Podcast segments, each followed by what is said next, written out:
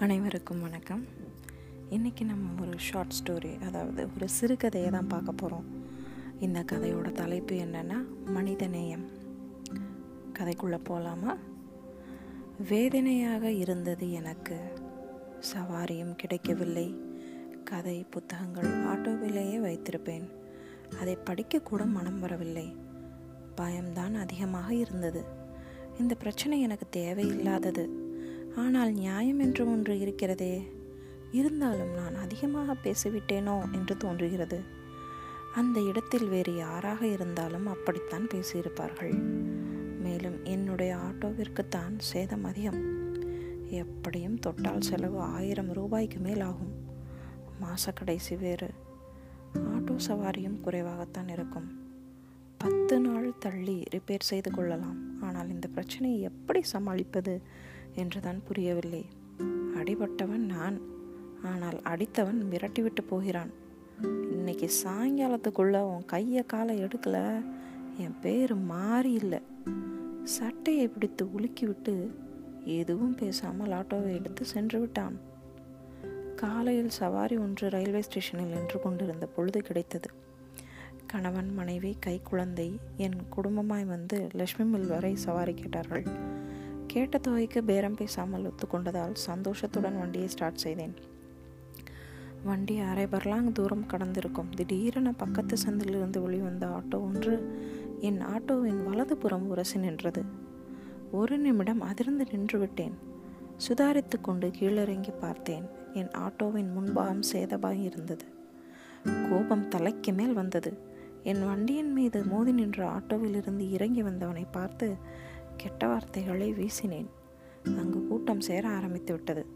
அவன் திடீரென்று என் சட்டையை பிடித்து இன்னைக்கு சாயங்காலத்துக்குள்ள உன் கையை காலை எடுக்கலைன்னா என் பேர் மாறி இல்லை என்று கூறிவிட்டு வேகமாக ஆட்டோவை எடுத்து சென்று விட்டான். நான் அதிர்ந்து நின்று விட்டேன். என் வண்டியில் வந்த குடும்பம் எப்பா வண்டி வருமா? இல்லை இறங்கிக்கவா என்று கேட்டவுடன் சுதாரித்து கொண்டு வண்டி எடுத்துக்கொண்டு லக்ஷ்மி மில்லில் அவர்களை இறக்கி விட்டுவிட்டு ஸ்டாண்ட் வந்து ஆட்டோவை நிறுத்தினேன். பக்கத்து ஆட்டோக்காரர் என் வண்டியின் சேதத்தை பார்த்துவிட்டு என்னாச்சு? என்று கேட்டார். நான் நடந்ததை சொன்னேன். சொல்லும்போதே துக்கம் தொண்டையை அடைத்தது. யாரு? மாறியா ஐயோ அவன் பெரிய ரவுடியாச்சேப்பா. நம்ம ஆளுங்க அவன்கிட்ட சவாசமே வச்சுக்கிறதில்ல. இவர் இதை சொல்லவும் இதுவேறு என் பயத்தை அதிகப்படுத்தியது. வண்டி அடிபட்ட துயரத்தை விட மாரியை பற்றிய பயமே என்னை பிடித்து கொண்டது. ஆட்டோ நண்பர்கள் நீ பயப்படாத நாங்கள் இருக்கோம் என்று சொன்னது என் பயத்தைத்தான் அதிகப்படுத்தியது.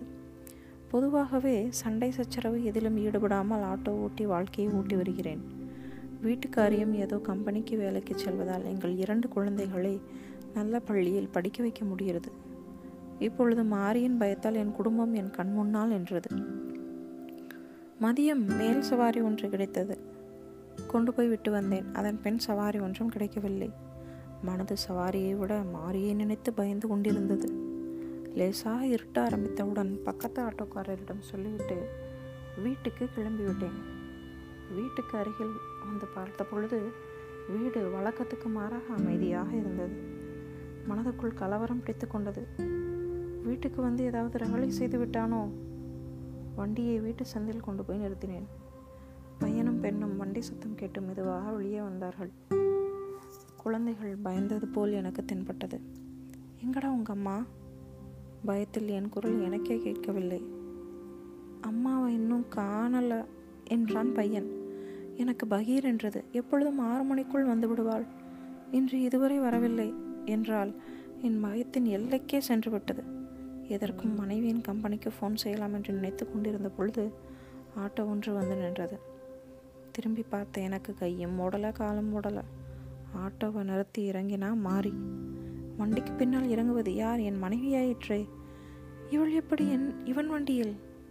எனக்கு ஒரே குழப்பமாக இருந்தது. இருவரும் வீட்டு வாசல் வரை வந்தனர். என் மனைவி மாரியை பார்த்து இதுதான் எங்கள் வீடு. இது எங்கள் வீட்டுக்காரரு. நீங்கள் உள்ளே வாங்கினே என்றாள். இல்லைம்மா தங்கச்சி இன்னொரு நாள் வள உன் உதவியை மறக்க மாட்டேம்மா என்றவனை என் மனைவி பார்த்து அண்ணன் இவர் கூட ஆட்டோ தான் ஓட்டுறாரு என்று அறிமுகப்படுத்தினாள். அவன் உடனே என் கையை பிடித்து கொண்டு உன் சம்சாரம் மட்டும் இல்லைன்னா என் சம்சாரத்தை உயிரோடு பார்த்துருக்க முடியாது. ரோட்டில் அடிபட்டு பேச்சு மூச்சு இல்லாமல் கிடந்த என் சம்சாரத்தை உன் சம்சாரம் எடுத்துகிட்டு போய் ஆஸ்பத்திரியில் சேர்த்து ட்ரீட்மெண்ட் கொடுத்துருக்கு. இப்போ என் சம்சாரம் நல்லா இருக்கு. ரொம்ப நன்றிப்பா என்று நிகழ்வுடன் கைகளை பிடித்து கொண்டான்.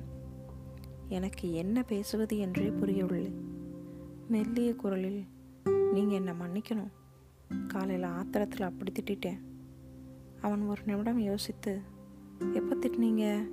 என்றவன் திடீரென்று ஞாபகம் வந்தவனா ஓ காலையில் உங்கள் வண்டியில் தானே மோதினேன் அடடா.